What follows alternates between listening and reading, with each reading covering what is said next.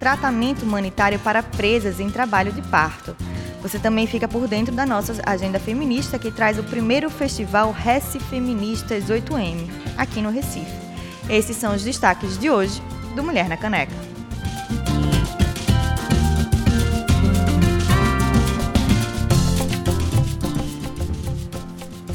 Vamos de debate. A gente abre hoje o debate conversando com a jornalista Juliana Bianconi, que é jornalista, cofundadora e co-diretora da Gênero e Número, organização que produz jornalismo de contexto e análise de dados para o debate sobre desigualdades de gênero e raça. Quem está com a gente também é Majra Abreu, que é socióloga e integrante do Centro Feminista de Estudos e Assessoria, o Cefêmea. Juliana e Magna, muito boa tarde. Sejam muito bem-vindas ao Mulher na Caneca. É um prazer tê-las aqui. Boa tarde, Clariana. Boa tarde, Mayra. Também, imenso prazer fazer esse papo com vocês, ainda mais nesse momento assim, né, de inspiração para nós mulheres, enfim, não só mulheres, né, para um país que, que entende que a gente precisa dar uma, uma virada nessa, nesse cenário de tantas ainda desigualdades. Mágira, muito tarde, boa tarde. Boa tarde. Obrigada, boa tarde. Boa tarde a todas, a todos, a todos que estão aí ouvindo. Obrigada pelo convite. É prazer estar com você aqui, Juliana. Acho que a gente pode trocar umas ideias bacanas hoje. Com certeza, Maíra. Então vamos lá, eu queria começar essa conversa falando de coisas boas, né? Essa semana o governo feminista de Gabriel Boric do Chile tomou posse. Você, Juliana, estava lá acompanhando tudo. Antes da gente chorarmos juntas aqui falando do Brasil e de como é que a gente tá, eu queria começar sabendo da sensação que foi estar lá, essa emoção de estar vendo o governo feminista tomar posse, de acompanhar dezenas de mulheres ocupando cargos importantes. Juliana, como é que foi isso, assim, acompanhar esse negócio de perto? Pois é, Clariana, foi bem emocionante, foi bastante emocionante mesmo. Perceber que é possível, né? Perceber que as mulheres podem chegar dessa forma e que isso não leva 50 anos, né, embora a gente saiba que a luta é histórica, mas é uma organização, um movimento de mulheres que vem aí se articulando de 2015 para cá, elas mesmas contam, né, que é, foram bastante inspiradas pelo Nenhuma Menos e que é, a partir dali os movimentos estudantis, os movimentos de mulheres que já estavam dentro do movimento estudantil começaram a ganhar as ruas. Então foi interessante perceber ali é isso como é, a rua primeiro, né, assim, fez muita diferença para a gente chegar a esse momento de hoje e você me perguntou assim, como foi estar lá? Você sabe que eu decidi estar lá antes mesmo de decidir ir para posse. Eu queria acompanhar a marcha do 8M no Chile esse ano, né? Eu achava que aquele era um momento para se acompanhar ao vivo, assim, como alguém que vivencia as pautas de gênero, trabalha com questões de gênero, direitos das mulheres, está sempre né, em diálogo com, enfim, com, com quem está comprometida com essa mudança que a gente já está, né, de certa forma, fazendo, apesar de todo esse cenário. Estamos em mudança, sim, estamos avançando, é, estamos sempre resistindo, mas enfim, eu queria estar lá para o 8M. O que acontece é que o Chile está com um, um, protocolo de segurança sanitária assim, extremamente né, rígido. Então, é, as viagens precisam ser planejadas com bastante antecedência, o que não foi o caso da minha. Então eu tive que, que esperar vir o 8M pela, né, pela internet e tal, porque eles precisavam validar as minhas vacinas aqui do Brasil. E aí eu cheguei exatamente no dia da posse. É, já em contato, né, claro, com, com mulheres que estavam lá no, nos movimentos e, e faziam parte também desse momento político, fazem parte, né? Bom, e fui acompanhar com um grupo de brasileiras, brasileiros amigos, desenvolvimentos né, é, sociais, de, de, outras organizações da sociedade civil, de, de jornalistas também, enfim, que estavam lá. E fui para o para frente lá do, do La Moneda para aguardar né, a chegada do, do Boris e tal. E, enfim, esse foi o o momento em que eu comecei a perceber, né, ali presencialmente, de fato ali é, o governo feminista, né? É possível, né? Viável. Isso é deve possível. ter sido emocionante. É, é super e, e bom. ele tem né, uma equipe assim, de mulheres muito, muito protagonistas, né? Inclusive a, a porta-voz do governo, a Camila Valejo, ela não é, não, se diz que ela não, né, não foi ela a a candidata por uma questão de idade, porque se o Boric é novo, ela tem ainda menos idade, 34 anos, mas os dois vêm né, da liderança do movimento estudantil e a gente pode falar um pouquinho depois dessa relação. Mas enfim, estar lá foi muito interessante porque a cidade, assim, Santiago, que era onde eu estava, né, é, foi tomada mesmo, assim, por esse, né, é, por esse sentimento de mudança. Ele né, canalizou esse, esse desejo de mudança que já vem lá do, de 2019, quando houve aquele, né, aquela onda de protesto do Chile. Mas as mulheres, elas não são coadjuvantes, né? Desde a onda de 2018, aí, bom, só para contextualizar, entre 2015 quando elas começaram mesmo os movimentos de 2018, elas decidiram né, se organizar de uma forma mais transversal contam isso também, porque a pauta da violência massifica o debate, mas ela não alcança todos os campos. Né? Então, foi um trabalho assim intenso e contínuo, sabe? Sim. Nos últimos sete anos para que a gente chegasse a, a esse 11 de março, que foi né, a posse de tanto de um governo com maioria de mulheres no ministério e tantas outras coisas que vem acontecendo no processo da Constituinte, que acho que vale a pena a gente conversar vamos, também. Vamos falar sobre isso. Demais. É, vamos falar sobre isso. Mágia, deixa eu trazer para o debate. A gente tem visto o avanço dos direitos reprodutivos das mulheres e das pessoas capazes de gestar na América Latina, que é a chamada Maré Verde. Só nos últimos dois anos foi descriminalizado o aborto na Argentina, no México, na Colômbia e no Chile. Essa onda positiva é fruto de muita luta e resistência das mulheres. Aí quando a gente vem aqui para o Brasil, a gente está tentando segurar a onda para não perder os direitos que já foram conquistados. A reportagem da Gênero em Número mostrou que 100% dos projetos de lei na Câmara dos Deputados em 2021 foram contrários à interrupção da, da gravidez. Em outubro, a gente tem eleição. As pesquisas apontam que deve haver uma renovação de poder com a saída da extrema-direita de Bolsonaro. Mas a gente tem um congresso para dar conta, que no final das contas é lá que jogam com os nossos direitos, né? A gente vira moeda de troca lá mesmo. Com essa possível volta de uma esquerda ao poder, será que essa onda verde também não bate para os lados de cá? Ou você acha que a gente ainda tem bastante caminho pela frente, que a gente está muito fragilizado enquanto sociedade com esse ranço misógino que a gente tem visto por aí todo dia?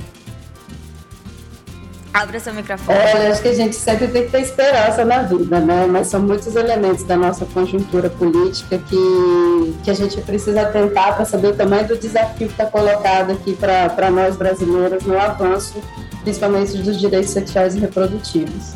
É, fiquei aqui tocado da, da emoção da, da Juliana contando né, como é que foi a coisa da posse. E eu acho que eu fiquei pensando um pouco no lugar do ser fêmea porque o CFM surge no processo da Constituinte de 88. Né? As fundadoras do CFM foram, foram feministas, mulheres feministas que fizeram todo o processo do chamado Lobby do Batom, algumas delas participaram ativamente, e dali surge o CFM em 89. Então, eu não estava lá, estava no bebê, mas, assim, toda a história que eu vivo dentro do CFM já há alguns anos é, é de ver como esse processo da Constituinte e o marco histórico de 88 é completamente diferente do de 2022 em pensar na força do feminismo.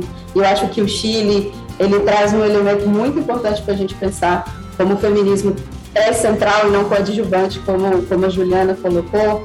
É, mas o papel do CFM se desenvolve no decorrer desses mais de 30 anos vendo como o processo do, do, da Constituição, como a Constituinte ela conseguiria se reverberar no, na, na proposição de políticas públicas e leis é, no decorrer dos governos.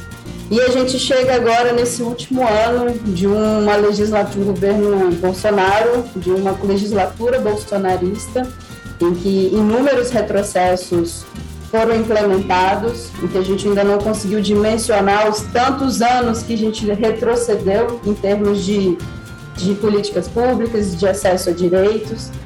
É, e o nosso desafio que enquanto movimento feminista, enquanto mulheres brasileiras, é um pouco maior. A gente vai ter que re reconstituir é, uma força, uma narrativa nacional pela defesa dos nossos direitos, do nosso lugar na política porque eu acho que o que o Chile está mostrando agora é, também vem de muitas mudanças no seu processo do sistema político, que é um sistema político patriarcal, misógino, né? A gente vê, você começou a fala falando de Marielle também, é, no com a questão da violência política. Então a gente tem inúmeros desafios para imaginar como que a gente vai conseguir avançar é, as nossas pautas e os nossos direitos, principalmente o direito pela legalização do aborto. É, acho que temos muito caminho pela temos, frente. Temos muitas esperanças, muitos, muitos caminhos pela frente. Eu acho que tem elementos. Eu estava aqui antes de entrar aqui na, na conversa, eu estava numa reunião com o DIAP, que é o Departamento Intersindical de Assessoria Parlamentar, e eles trouxeram alguns dados sobre a renovação do Congresso que não são muito favoráveis para a gente imaginar é, um possível avanço, né, toda a mudança legislativa que foi feita no âmbito do sistema eleitoral nesse período bolsonarista favorece mais ainda as coligações, mais ainda um, uma narrativa, um, os grupos que estão no poder. O poder do Congresso hoje é infinitamente maior do que nos governos anteriores. Vocês acompanham a, a relação do orçamento secreto. Então, a gente tem um, um Congresso que tende a se renovar para ser mais patriarcal, mais machista, mais misógino, e defender as candidaturas de, de mulheres que defendem os direitos das mulheres é o nosso primeiro, acho que, desafio para esse ano e tirar o Bolsonaro do poder. Claro. E daí a gente vai pensar a estratégia de avançar nossos direitos. Exato. Juliana, a gente estava falando que o movimento feminista do Chile foi ganhando força ao longo desses anos. Em 2017, ocorreu uma onda feminista com a intensa mobilização de estudantes secundaristas e universitárias que ocuparam escolas e centros de gênero, nas, nos centros de ensino e denunciaram as violências de gênero nas instituições. Nos territórios, a falta de avanços no enfrentamento à violência. De lá para cá, houveram os protestos de 2019 e em 2020 o plebiscito para reescrever a Constituição, que contou com a intensa participação de mulheres, garantindo uma paridade de gênero no processo, que é único no mundo. Você conversou com diversas mulheres lá no Chile. Como é que está esse movimento? Pelo que parece, ele é bastante plural também, né? Com lideranças indígenas, as mapuches. Como é que está esse processo lá? Sim, sim, Clariana. Ele é bastante plural apesar de que ainda existe uma, uma, uma, dúvida pairando no ar do quanto essa Constituição né, será de fato plural. Porque é a primeira vez que os povos indígenas participam de fato de um processo de uma construção, né, assim, então importante é, na política institucional do Chile. Para se ter ideia, hoje na Constituição, que é a do né, do tempo da ditadura ainda de Pinochet, é, os povos indígenas não são reconhecidos né, assim, na Constituição, são citadas etnias. Assim, então, é, eles buscam essa, é, esse reconhecimento, essa, essa né, é, validação né, da sua identidade, e isso implica também na sua na presença dessas mulheres nos territórios, né, manutenção e a, e a perpetuação, enfim, de, da, da, identidade da cultura e, e, e tudo mais.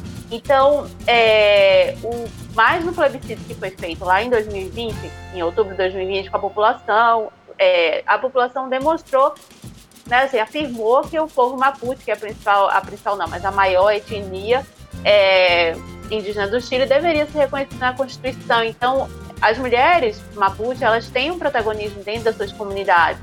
É histórico, né? É, é, elas, né? Os homens e mulheres constru, construíram isso né, ao longo dos séculos e as mulheres Mapuche, elas não saíram do nada para a Constituinte, elas já vêm de um protagonismo dentro das suas comunidades. Mas sim, quando houve essa, essa é, esse plebiscito e começou a, a negociação para a Constituinte, foram as, os, os, movimentos feministas que foram para cima, né, negociar essa paridade. A gente sabe que nada é né, assim, dado, então foi muito, foi muita reivindicação e foi também um reflexo das articulações recentes, das, dos movimentos de rua, claro que foi, né? É, as mulheres estavam muito fortalecidas e isso faz toda a diferença. E aí, ouvindo a eu falar, né, assim, do nosso momento legislativo, do momento do Congresso e, e das enfim, não só né, da, da Assembleia é, lá em Brasília, mas enfim, do, do Congresso em Brasília, mas das Assembleias todas, a gente sabe que os cenários, né, é, estaduais, os governos locais, governo federal, ele não é, eles não são favoráveis às mulheres, eles não estão abertos, os espaços não estão né, é, oferecidos. E é isso, a gente precisa ir encontrando os caminhos e as formas de ir ocupando esses espaços e avançando né, como é possível. Então, acho que a lição também lá do Chile é um pouco essa. Elas também não tinham imensa representatividade legislativa, não tinham paridade né, no Congresso e uma representação né, é, tão forte, mas elas tinham essa força dos movimentos e a organização nas ruas. Você citou o movimento das estudantes, é, eu conversando lá com a Rosário Vales, que é hoje subsecretária na Prefeitura de Santiago e, e é, coordena uma área importante lá para inclusão e diversidade, é, ela falou que chegaram a, a ser mais de 500 instituições de ensino ocupadas pelas mulheres, né, pelas jovens e denunciando é, é, assédio e abuso sexual, e isso cresceu. E ontem mesmo ela já estava na rua de novo, as estudantes, né? Denunciando, então elas não param, sabe? Isso é muito, muito é, interessante de se observar. E um ponto é que, sim, aí elas né, conseguiram essa paridade de gênero, e houve outro processo também, que é isso, foi uma convergência, né? Uma convergência de um desejo de mudança, assim, forte no Chile, porque o, o as condições, enfim, né, para a população em geral não são também né, tão satisfatórias. E aí, quando se foi para a consulta, para o plebiscito lá sobre a mudança da Constituição, que esse foi o plebiscito em 2020, se a população queria mudar a Constituição chilena e a população disse sim, também foi feita a pergunta que era mas a gente quer manter, é, quer que seja uma, uma constituinte híbrida formada por parte né, dos parlamentares que já estão em exercício e parte de, enfim, de, de, de representantes novos, né? que não ocupam o cargo. E não, a população falou, queremos uma constituinte totalmente nova. Então, assim, é um desejo de representatividade. E aí as mulheres indígenas chegaram muito fortes. Né? Elas estão sim, eu, eu fiquei três dias na Convenção Constitucional, que é essa Assembleia Chilena, segunda, terça e quarta agora eu estava lá. E assim, elas estão trabalhando de manhã até de noite, sabe? Nas comissões, é, passam o dia inteiro articulando, discutindo os artigos, escrevendo né, com as assessorias e com participação também né, de, de movimentos que estão lá presentes, mas não dentro do prédio né, da Constituição, mas participando também do movimento, para redigir então esses artigos que depois no plenário são votados e, e, e, em julho vai haver um texto final que vai a plebiscito para a população decidir se vai ser aceito ou não. A gente está falando de legislativo aqui também um pouco e a gente sabe que por mais que tiveram muitos retrocessos, também houveram avanços, né? A gente elegeu mais mulheres trans, mais mulheres negras. Dani Portela daqui foi a vereadora mais eleita da cidade, que é uma mulher negra. É, e também sabe que o movimento de mulheres, querendo ou não, é unido, tem força. A gente viu o 8 de março, a principal pauta foi contra a fome, fora Bolsonaro. Vocês acham que a gente pode ser um pode ter um papel, um papel principal nessas eleições agora de 2022? É, como é que vocês analisam esse contexto? A gente está falando aqui que o Congresso é muito importante, né? Porque está saindo aí várias ministras de Bolsonaro. Damares vai ser candidata a não sei se é o Senado ou alguma coisa federal lá, então já assusta. Como é que vocês analisam isso? Será que a gente tem esse poder, as mulheres tem, teremos esse poder de decidir um pouco essas eleições? Quem quer começar? Vou, pegar aqui. Tá? É, com certeza, né? Não, não é pouco a gente imaginar não só que somos a maioria do eleitorado nacional, mas que são as mulheres que também são a voz ativa contra esse governo, né? Na sua maioria, todas as pesquisas apontam que as mulheres desaprovam completamente esse governo e isso nos coloca no lugar de de construção do que, que pode ser muito, muito forte e os próprios eleitores e candidatos, os candidatos vão, vão trabalhar com isso na, nas próximas, no decorrer da, da, da corrida eleitoral. É, o importante, uma das coisas que eu achei muito importante que, que, que Juliana trouxe, que, que eu acho que a gente pode dialogar com o momento que a gente está aqui, é, o desejo, esse desejo por representatividade que ela falou no processo da constituinte chilena, né? É, e acho que essa década para o feminismo, para o feminismo latino-americano, ele muda, ele, ele realoca é, esse desejo de representatividade para a gente conseguir ver quem pode fazer o poder, quem pode estar nesses lugares de decisão.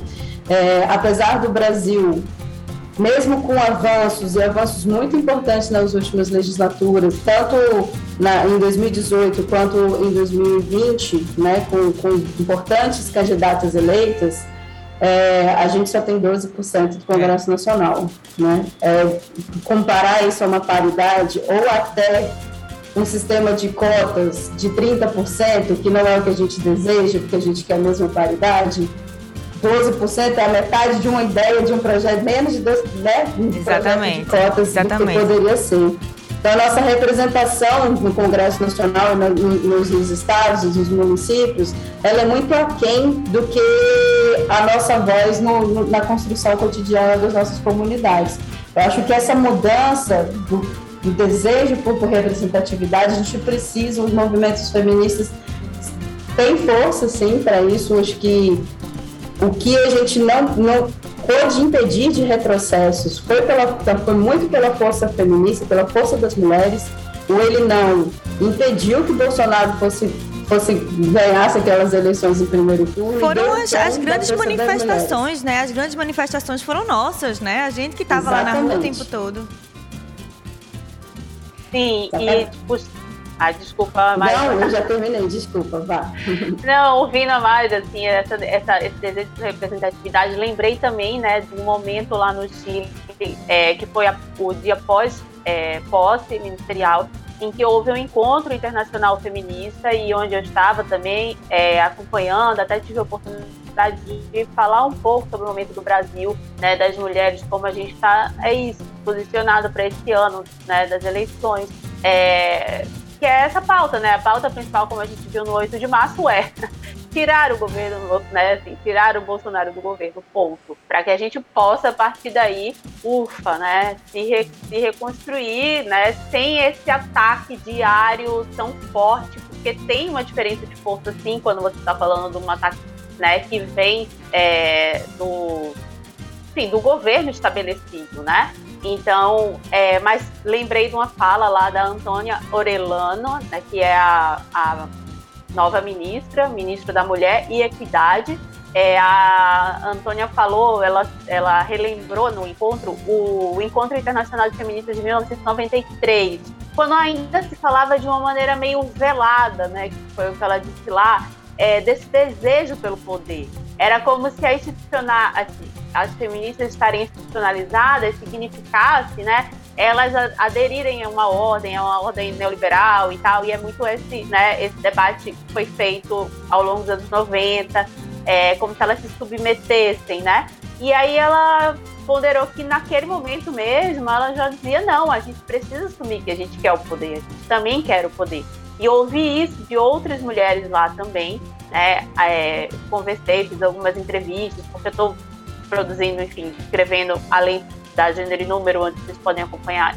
Tem um, um livro também sobre feminismo na América Latina que é para o ano que vem, mas e aí eu fui ouvir muitas mulheres e é, a Valentina também Olivales, que foi uma das organizadoras desse encontro feminista internacional, ela também falou sobre isso, né? Sobre ela mesma ter se candidatado lá em 2017, tentou uma vaga é, né, na, na Câmara como deputada, e aí era isso, ela disse, não, a gente precisa, a gente precisa ir. E eu concordo com a Maja, assim, nos últimos anos a gente tem falado muito sobre representatividade na política, a gente tem batalhado muito por uma, por uma ampliação. É muito interessante e eu acho forte demais ver a força do movimento negro né, no Brasil em relação a isso, que é uma diferença em relação ao Chile, sem dúvida nenhuma. Lá o movimento negro ainda está muito à margem, é movimento de mulheres, né? Assim, não existe uma interseccionalidade dos movimentos tão forte, existe até um pouco da pauta, mas a presença, essa discussão da representatividade Ainda não, aqui eu entendo que é muito mais forte, muito mais intenso, né? Por, por termos o país que somos e também pelo movimento estar tão organizado, o movimento negro. E a gente tem tido avanços, você citou a, o maior número de né, pessoas LGBTs, mulheres trans eleitas, mas sem dúvida nenhuma esse movimento precisa continuar. A gente precisa afirmar que a gente tem que aumentar essa representatividade feminina nos espaços, de, nos espaços decisórios, nos espaços da política nacional, que isso é fundamental para a gente barrar o retrocesso também. E Juliana, uma coisa que só pra gente terminar antes de ir pro intervalo, assim, uma coisa que me emocionava muito no Chile é que as propostas eram claramente feministas, né? Você tava lá dizendo que era um governo que se autodeclarava feminista, que eram mulheres que estavam ali se representando como feministas, que no Brasil a gente ainda não consegue falar disso tão abertamente quando a gente vai para os espaços de poder, né? Você até vai feminista, mas eita, chega lá, tem uma ministra que é antifeminista, você tem. É, é, é demonizado de alguma forma. Por mais que a gente avance, ainda é um pouco demonizado. O que é que tu sentisse disso por lá, rapidinho antes de ir pro intervalo? Foi ótimo você fazer essa pergunta, Clarena, porque eu voltei com essa lição, inclusive pessoal. Isso. Sabe? Muitas vezes, dependendo do espaço, a gente tenta dar uma atenuada, é. né? Ah, não, aqui eu vou falar de tal tema, aqui. Não, sabe? Elas ensinam muito diferente disso, assim, elas mostram, né, com as vitórias, e o que eu falo, ensinam, porque conseguiram chegar, né, nos espaços de decisão de poder, estão ali com o feminismo no centro, é falar que, sobre feminismo e afirmar esse feminismo em todos os espaços não é ser nicho, é buscar a centralidade. Então, assim, é, a gente também precisa dar uma, uma refletida né, bastante ampla. E é claro que isso passa. Eu acho que hoje é um bom momento para a gente fazer isso, que a gente já tem uma mídia feminista né, no Brasil, de fato. A gente já discute temas de gênero na grande mídia e nos espaços. Mas como é que a gente vai fazer, sabe, essa mudança de chave tão rapidamente é como a gente importante, né? Ocupar um espaço, né? Ocupar um espaço Muito. importante, assim. Enfim, a gente já tirou todos os tempos do primeiro bloco. Vamos para um breve intervalo e a gente volta para debater o governo feminista chileno com a jornalista Juliana Bianconi e Mágira Abreu, socióloga e integrante do Cefêmia. Enquanto isso, tem música, Alessandra Leão canta Samba Duro. Caneca FM, a rádio pública do Recife.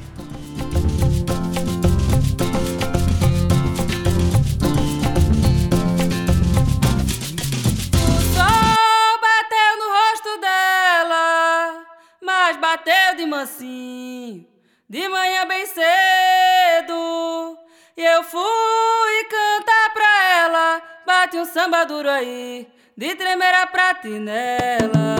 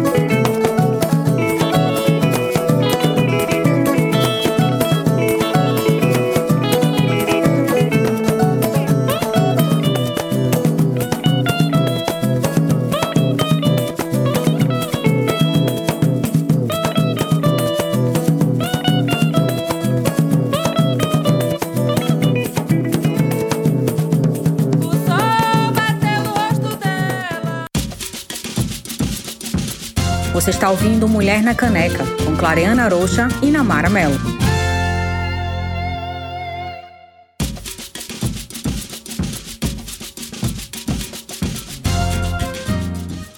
Estamos de volta com Mulher na Caneca aqui na Frei Caneca FM 101.5. Nós acabamos de ouvir Alessandra Leão cantando Samba Duro. Para você que chegou agora, nossa conversa de hoje é sobre o governo feminista do Chile, que tomou posse no dia 11 de março. Quem está batendo um papo comigo é a jornalista Juliana Bianconi, da Gênero e Número, e Mágira Abreu, que é socióloga e integrante do Cefêmea. Também estamos ao vivo pelo YouTube da Rádio Frecanec e você pode interagir conosco, que nem Elisa Aníbal, que está mandando boa tarde, que os ventos chilenos cheguem por aqui. Tomara, Elisa, tomara. Vamos lá. Começar com mais agora. Gabriel Boric não apenas se declara feminista, tal qual seu partido Convergência Social e sua colisão A Prebo Dignidade, como se comprometeu a fazer do feminismo parte fundamental do seu governo, que é bastante diferente, né? É, assim que ele tomou posse, Camila Valerro, que é a secretária de governo, afirmou que em um governo feminista, o Ministério da Mulher não pode funcionar como último vagão do trem, como aconteceu durante o governo de Sebastião Pinheira, e que o feminismo deveria um, ter um papel político mais relevante, ser colocado como uma política transversal do governo. Aqui, além de tentar evangelizar as mulheres, o orçamento do Ministério da Mulher e da Família chegou ao seu pior patamar no combate à violência contra a mulher. A gente não sabe ao certo o que Damares faz com dinheiro. A Número ainda tentou, numa reportagem maravilhosa, descobrir isso, mas a gente ainda não, não sabe. Então, qual a importância para as pessoas entenderem de se pensar uma política de gênero de forma transversal? Né? Não é só combater a violência e ponto, assim. Como é que a gente pensa numa política de gênero que ocupe todos os espaços do governo? A pergunta, pergunta interessante, né, Né? É, uma das coisas que eu fiquei aqui pensando, que eu acho que esse, esse, esse processo que o Chile está passando ainda vai, vai render muita coisa para a gente analisar nos próximos anos. É, que em si a ocupação do poder é uma estratégia política, mas a transformação dele, quando a gente vê é, um ministério colorido, 14 de 24 sendo mulheres, eu acho que a transformação do poder, a forma como fazer poder, também precisa, é, é feminista. Né? Eu acho que esse tem uma, uma chave de virada que eu acho que precisamos ver, a gente precisa acompanhar um pouco que, como é que vai, vai, isso vai se consolidar na, na, na política chilena nos próximos anos. A gente sabe que gente tem leituras, análises do que, que o, que a gente está sofrendo é, pode ser lido como o, aquele termo backlash ou uma revanche dos avanços que a gente teve nas décadas anteriores.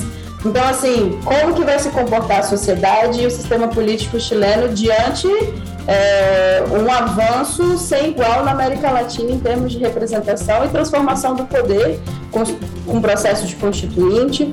Entendi que a constituinte que está que tá sendo construída ela vai substituir uma, uma constituição ainda ditatorial da época de Pinochet. Isso é muita coisa, né? A gente aqui de certa forma, constituiu, construiu uma, constitu, uma Constituição cidadã em 88, por mais que ela venha sendo é, desfigurada, né, esvaziada no seu sentido nos, nos últimos anos, principalmente. É, e para nós, depois de ter tido durante tantos anos uma Secretaria Especial de Política para as Mulheres, e que tinha um plano de política para as mulheres, no sentido transversal, que ali tentava alinhavar entre as políticas públicas, o orçamento público, é, políticas públicas com, com a sustentação né, no, no, dentro do Congresso, dentro do, do, do Estado brasileiro, é, e a gente vê esse desmonte de uma forma tão rápida, tão avassaladora, tão cruel, é muito impactante, né? A gente dialoga às vezes lá no CFM de falar assim, é chocante ver que Damares não tem recurso para implementar, mas se tivesse, se ela brigasse por um recurso, o que, que ela estaria implementando? Ela não implementou, lá, ela... né? Ela tinha recurso e é, não implementou. Mas o que, que ela ia fazer? É, tem... O que, que ela ia fazer, né? Então, assim, é Damares é. Ela deve ser eleita, gente. A gente vai ter que lidar com a Damares. Ela isso tá assusta, né? Ela, exatamente, tempo. isso assusta. Imagina ela como é, senadora, né? assusta. né? Muito. Imaginar que ela, ela não caiu naquele primeiro ano do governo que ela cometeu atrocidades semanalmente e vai terminar esse governo em quatro anos como ministro, dentro de todas as reformas que já teve ela e o, o, Sérgio Camargo ainda estão à frente, o Sérgio na, na representação da, da, Fundação Palmares, é muito gritante no sentido do peso ideológico que esse governo tem, antidireitos, racista, patriarcal, misógino. Então, para a gente, assim, precisamos, quero muito, acho que tomara que, que, que gênero e número esse papel incrível, assim, consiga acompanhar como é que a, a, a, a política chilena, o sistema político, vai se consolidar com essa virada de chave de uma paridade e com uma voz feminista tão forte, né? É, entendendo que, o que está acontecendo lá que elas não têm um ministério tentando convencer os outros a fazer uma política transversal, que é pelo contrário, elas têm o poder e vão instituir uma política transversal nas suas dimensões, na Constituição, com a aprovação da Constituinte, que eu espero que o que está sendo aprovado, como que foi nos últimos dias. Eita, acho que ela caiu. Acho que ela já volta. Mas pela legalização, né, a favor da legalização do aborto, se confirme na, na, em junho. É, e eu acho que para gente precisamos tirar da Mari junto com o Bolsonaro e reinventar um, um, uma possibilidade de, de reconstituição de políticas públicas, de orçamento público para combater a violência, para combater a violência política, para que a gente possa, para que as mulheres possam conseguir se candidatar, se eleger e transformar esse poder do jeito que ele, esse sistema político do jeito que ele está colocado para gente. Uma coisa que eu queria trazer também é que diferente do que aconteceu no Chile, né, que saiu daquele neoliberalismo e agora está no governo de esquerda, é, a gente tem aqui no Brasil, em 2018 a gente saiu da esquerda para a extrema direita. Né? O Bolsonaro ele representa isso e a gente teve uma esquerda extremamente fragmentada ao longo desses anos. É, talvez, aí eu tô dizendo aqui com a esperança, depois de tanta tragédia desse governo Bolsonaro, dos mais diversos tipos, mais de 600 milhões, mil mortos por Covid-19, corrupção em vacina, as atrocidades diárias do presidente. Será que no final desse ano a gente consegue engrenar um projeto que seja realmente transformador? Ou que, no mínimo, freie esse show de horrores que a gente está vivendo? Como é que tu vê essa análise do Chile que saiu lá do neoliberalismo extremo? para vir hoje para um governo de esquerda e a gente aqui saindo desse governo de extrema direita para tentar uma esperança de vida. É, eu, eu, eu, queria ser um pouco mais otimista, mas eu ainda não consigo é, diante dos desafios que estão colocados de mudanças institucionais. Né? É, o cenário que se aponta para a renovação do Congresso Nacional não é favorável à, à possível eleição do governo Lula, que, eu, que é o que é o que está apontado como, como, como mais possível que aconteça. É, vamos ter que batalhar muito para que essa correlação de força seja um pouco mais favorável ao campo progressista, à representatividade no Congresso, mas isso não está se desenhado ainda, né? Eu acho que o que o Chile fez, ele, ele, ele chegou num limite, provocou uma ruptura institucional. Isso. Né? E o que a gente está tentando fazer é, são reformas que, que não avançam e quando vem um golpe como veio em 2016, ele vem acachapante. Então a gente dá pequenos passinhos e vê uma coisa assim que, que retrocede. Foi arrastado para trás, né? A idade média. O Chile é como se, como se ele tivesse um restart, assim, tipo, não, zerou, agora a gente vai daqui com esses parâmetros, com esses parâmetros feministas de paridade. A gente está num processo de de resistir para não entrar no autoritarismo, no fechamento do regime, é, de manter o que não tem com, com, com esse número de desemprego, com a inflação do jeito que está, empobrecendo cada dia mais a sociedade brasileira. É, e para mim é incrível, não sei se para vocês, é incrível, mas é justificável é, pela correlação de força que tem hoje no, no, nos poderes o Bolsonaro, depois de todas essas atrocidades, ainda está à frente do, do, do, está no Palácio Planalto. É surreal. Também não é, é, é, surreal. É isso, ainda é tem 30% de intenções de voto. Exatamente, isso é assustador. Juliana, uma... É por... Vai, diz, continua. Não, não, só comentando aqui o que a Marja fala, as nossas rupturas, elas não foram, é, elas estão, né, no campo, é, elas, elas são constitucionais, digamos assim, mas elas não, não foram tão democráticas, certo? A, o impeachment, né, da presidenta Dilma Rousseff mostra isso, que foi um processo muito, muito violento, avassalador, misógino, né? E a partir dali, assim, o que já estava, né, é, se configurando, né, esse avanço da, da outra direita seguiu muito forte e, e, e com essa base, né, ideológica, onde Damares que não caiu também por causa disso, essa representação, né, representa isso tudo Diferentemente do Chile, que é o que a gente está aqui conversando hoje, onde a construção e essa continuidade, né, que vem dos movimentos de base, 2006, 2011, movimento estudantil, cresceu, cresceu também a, a, a extrema-direita no país, inclusive eles quase, né, assim, houve essa disputa ferrenha entre Boric e o candidato de extrema-direita é, deles, mas a gente mas é isso, assim, aqui é, é, eu concordo, assim, é, o cenário e as instituições e tudo que a gente viveu nos últimos anos enfraqueceu essa reivindicação popular, essa reivindicação, né?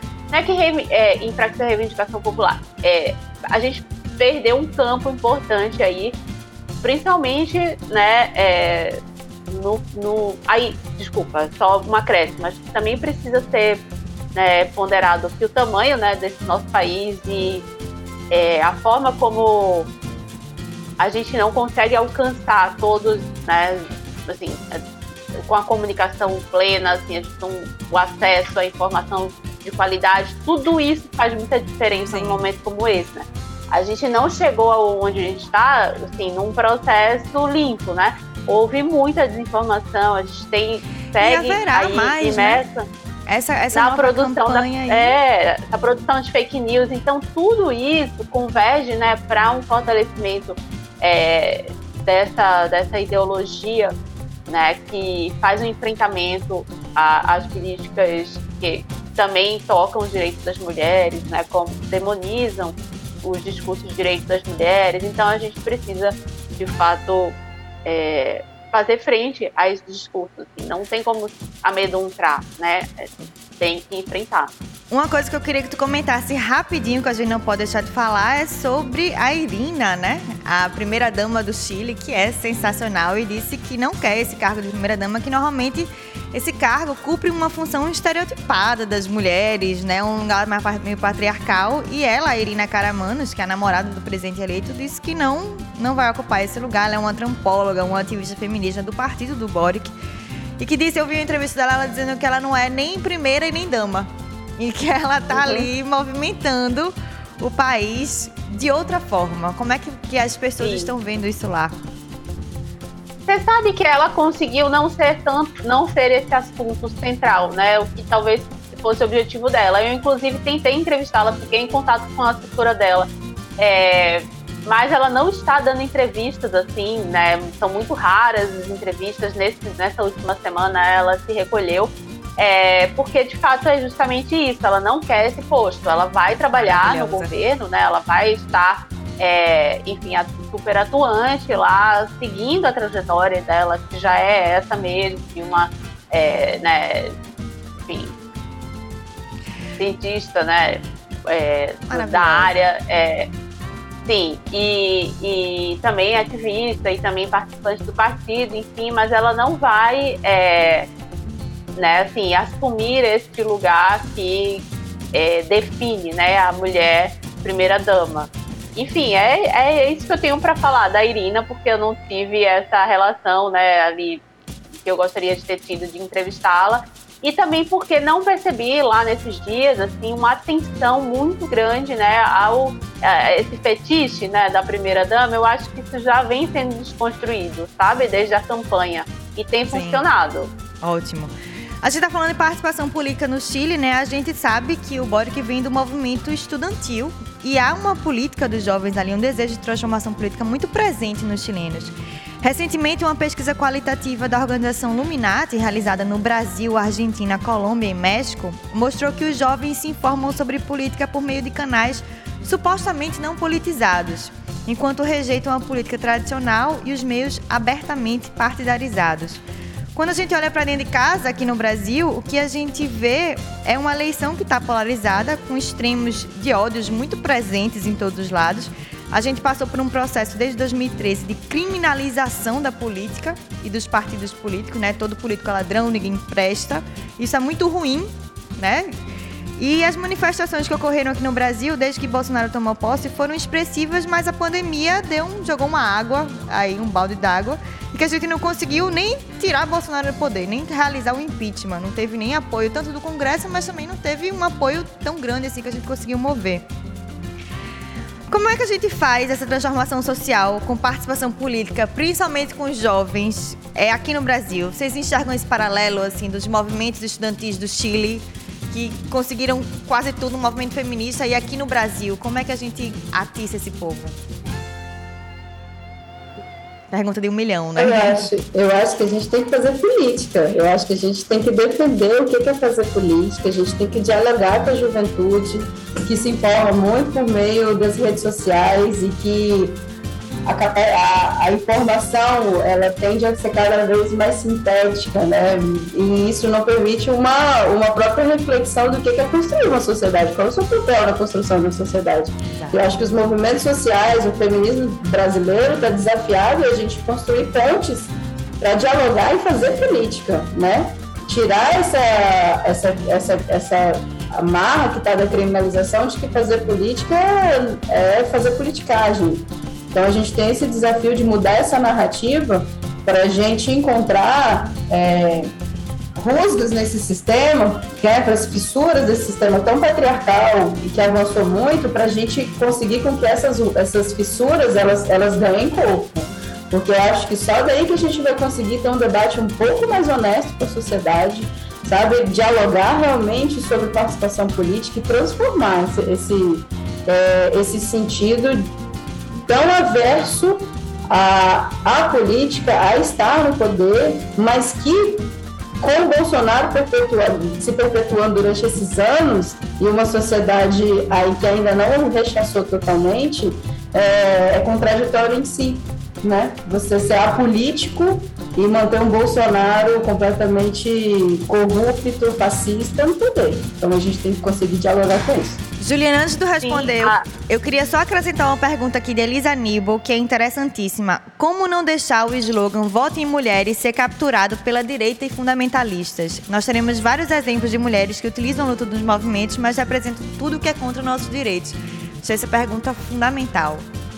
Vamos lá. Sim. Bom, vamos lá. Eu acho que a despolitização, né, que é que a gente vem falando, é, a despolitização, ela significa a morte, né, também para as mulheres. Não só para as mulheres, mas para as minorias.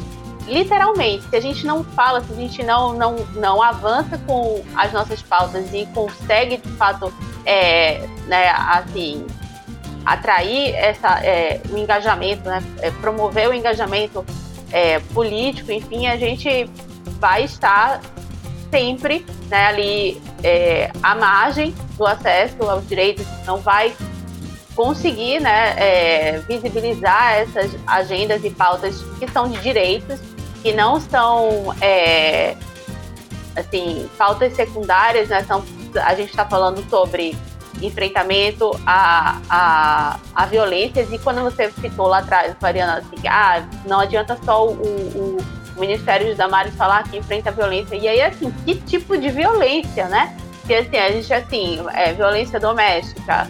Mas, ok, o que, que é a violência doméstica no Brasil hoje para né, é, mulheres brancas, mulheres negras? Assim, o acesso ao direito ao aborto no Brasil que, é, que foi uma pauta super polêmica que racha, né, historicamente no Brasil, e que nas eleições passadas, assim, criaram um ruído porque a direita utilizou as imagens da, das marchas das mulheres e tal para dizer que era marcha a favor do aborto. E eu acho que nos últimos anos, o que a gente viu, vivenciou e conseguiu absorver, né, dos movimentos de mulheres, principalmente na América Latina, é que essa pauta ela precisa estar né, posta e discutida a todo tempo. E a gente precisa conseguir explicar para a sociedade o que a gente fala quando a gente fala em acesso ao direito ao aborto, que não é que a, as mulheres vão engravidar para abortar, que elas vão é, fazer isso, né? Vão ser obrigadas a fazer prazer. isso, né? Não é, é isso. isso.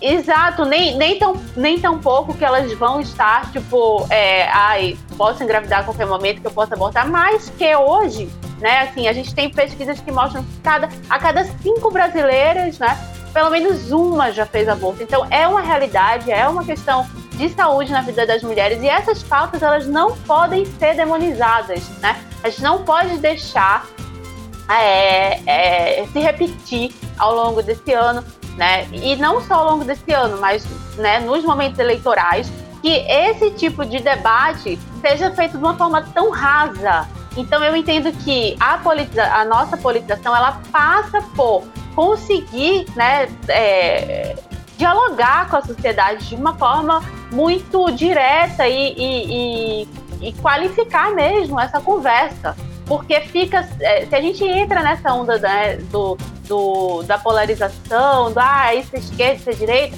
a gente é, é, se, perde, né? enfraquece, né? né? E aí perde, as minorias perdem. Então eu entendo que o nosso caminho é realmente buscar formas de qualificar essa conversa com a sociedade. Eu falo isso, né, como alguém que está num, num, é, num, lugar assim de, de, produção de conteúdo, de mídia, né, de, é, de informação.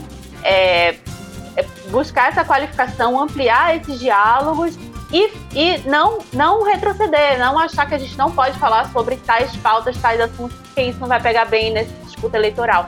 Acho que a gente já aprendeu que esse caminho não funciona, não é efetivo. É isso, Juliana e Magna, eu passaria aqui horas conversando com vocês, mas infelizmente o nosso tempo acabou. Quem quiser saber mais sobre o movimento feminista no Chile, leia a reportagem da Gênero e Número, que está maravilhosa, que Juliana escreveu. Muito obrigada pela participação de vocês. Voltem sempre. Obrigada pela Gênero e Número, pela CFM. Nossos microfones estarão sempre abertos para vocês. Obrigada, Cariana. Obrigada mais pela companhia. Foi ótimo. Estou sempre aqui para a gente conversar, gente. Obrigada a todo mundo. Obrigada também, passou rápido essa hora, foi? né, gente? Obrigada. É, o CFM ele solta um radar semanal sobre o Congresso, Isso. então também quem quiser saber acompanha lá no site, nas nossas redes. Maravilhoso. É um radar feminista. A gente encerra essa entrevista. Muito obrigada, Marta. A gente encerra essa entrevista com Larissa Luz e Elza Soares cantando Território Conquistado. Frecaneca FM, a rádio pública do Recife.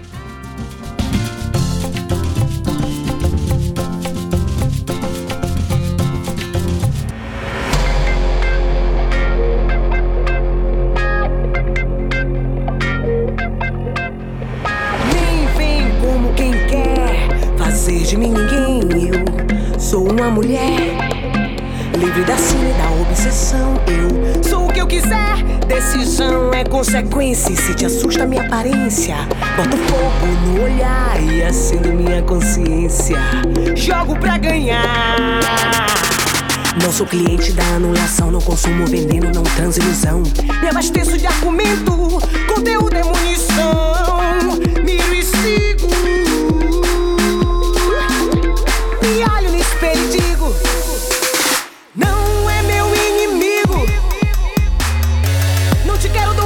Te quero contido. É território conquistado. Oh, oh, oh. É espaço garantido. Não é mais meu inimigo. Não te quero domado, não te quero contido. É território conquistado. É espaço garantido. Olha ela, olha lá, olha lá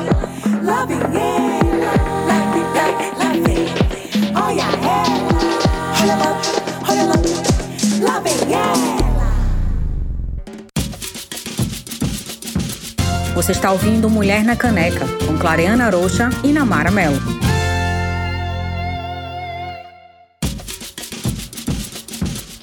Estamos de volta com Mulher na Caneca aqui na Caneca FM 101.5. Nós acabamos de ouvir Larissa Luz e Elza Soares cantando Território Conquistado. Neste terceiro e último bloco, notícias que valem a pena ser comentadas no quadro E aí o que tem de novidade, que eu trago Cláudia Parente, a comentarista oficial do nosso programa, a joia rara do, femini do feminismo e do jornalismo pernambucano. A notícia é que violência e assédio são a principal preocupação das brasileiras, segundo pesquisa, matéria da Folha de São Paulo no dia 11.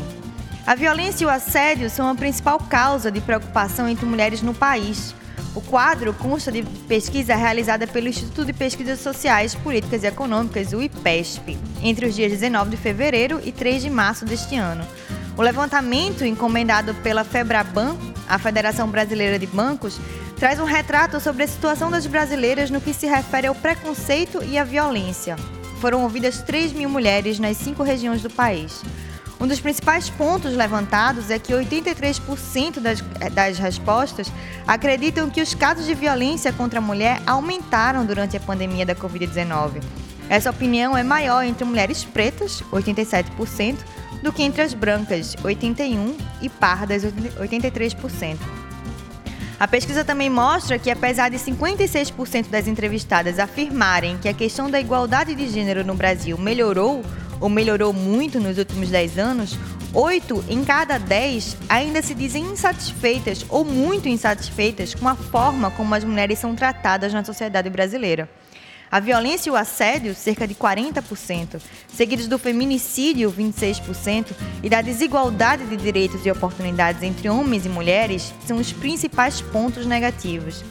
A grande maioria considera que a desigualdade entre mulheres e homens quanto à remuneração de salários, direitos e liberdade sexual. E um terço indica o machismo como principal causa para o Brasil ocupar a quinta posição em mortes violentas de mulheres. E um quinto aponta que a impunidade ou falta de leis mais rigorosas levam a essa situação. Claudinha, ainda bom que saíram pesquisas, né, que pontuam tudo que a gente vem falando há anos, não é não? É, é, esse, esse destaque dessa percepção das mulheres de que as coisas melhoraram, mas a maioria ainda está insatisfeita, é fácil de compreender. Melhoraram porque antes não, não tinha política nenhuma. Isso. Praticamente não existia política nenhuma. Né? Então, assim, melhoraram a partir do momento que você traz é, políticas públicas ou lei como a do feminicídio, da importunação sexual, né? Então, assim, é, você, você sabe que está andando, mas o passo é lento e, e assim é muito tempo para corrigir. É, é uma reparação histórica, né, que tem que ser feita às mulheres, porque a gente passou muito tempo invisibilizada, é, tendo que ocupar aquele lugar, que é o lugar de cuidar do outro, né? Não é o lugar nem de cuidar da gente, era o de cuidar do outro. Então, quando algumas mulheres romperam né, esse, esse círculo aí e, e mostrar que esses argumentos de cunho biológico para justificar a não inclusão delas em espaço político ou de cultura da ciência é uma falácia, então começou a acontecer os avanços. É bom que sempre a gente lembre que essas coisas não foram dadas de mão beijada, né? Muita isso. gente lutou e até morreu por isso. E continua lutando, então, a né? percepção está correta. Continua lutando. Ah? E continua lutando. Isso. Tem muita gente que continua lutando. É, vamos continuar, vamos continuar ainda por muito tempo. É, né? ainda tem a muito reparação tempo, histórica. Ainda aí. tem a reparação histórica do governo Bolsonaro, né? Que a gente merece. É, só, só, é, só precisa lembrar a quantidade, assim, o fato da gente ser um dos países que mais mata mulher no mundo já diz muito, né? Sobre o Exatamente. trabalho que a gente tem a fazer na sociedade. Uma notícia boa é que o Senado aprova tratamento humanitário para presas em trabalho de parto. O plenário do Senado aprovou na quarta-feira o projeto de lei que busca assegurar assistência humanitária para a gestante que está presa e para seu recém-nascido. O tratamento é garantido em todas as etapas do trabalho de parto, inclusive no puerpério. O projeto segue agora para a sanção presidencial. O projeto determina que será assegurado o tratamento livre de constrangimento e violência à presa gestante que esteja em trabalho de parto e no período de puerpério. Caberá ao poder público promover assistência integral à sua saúde e à do recém-nascido. As normas entram em lei de execução penal que já exige acompanhamento médico à presa e ao bebê, principalmente no pré-natal e no pós-parto. Isso é muito importante, né? É importante, mas é preciso, como a gente costuma dizer aqui no Brasil, que a lei pegue. O que é uma lei pegar?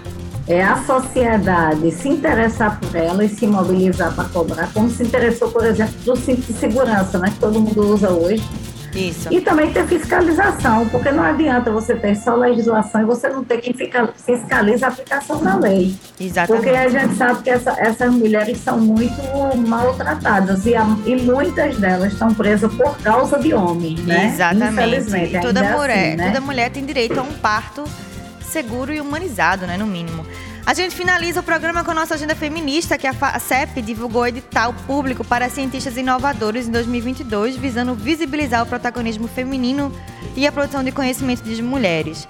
Serão é, bolsas de 54 mil reais por 12 meses para várias mulheres. O prazo para submeter as propostas é até o dia 9 de maio. Quem tiver dúvidas pode entrar em contato com inovacão.facep.br. O edital do Brechó Violetas Solidárias, junto ao Núcleo de Promoção da Mulher, também conseguiu financiamento e, nesse primeiro momento, vai oferecer um curso de costura básica que terá duração de quatro meses, exclusivamente para mulheres de baixa renda. Ao todo, são 32 vagas em quatro turmas, com aulas pela manhã.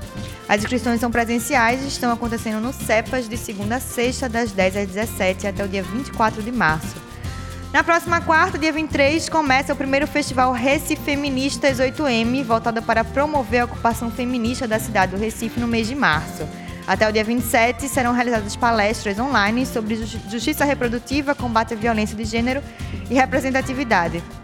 Lembrando que o prazo final para solicitar o primeiro título, Cleber já está aqui querendo, é até o dia 4 de maio. Então, quem precisar, é isso. Entre no site do TRE, que lá tem as informações. Mulher na Caneca fica por aqui. Sugestões de pauta podem ser enviadas para mulhernacaneca.gmail.com. Lembrando que você pode escutar essas e outras edições de Mulher na Caneca nas plataformas de streaming da Frei Caneca. Agradeço o trabalho técnico de Clever Lemos. Muito obrigada pela sua audiência, por seguir comigo aqui na Faixa Mulher. Uma ótima sexta-feira, um bom final de semana. Cláudia Parente, muito obrigada. Volte sempre.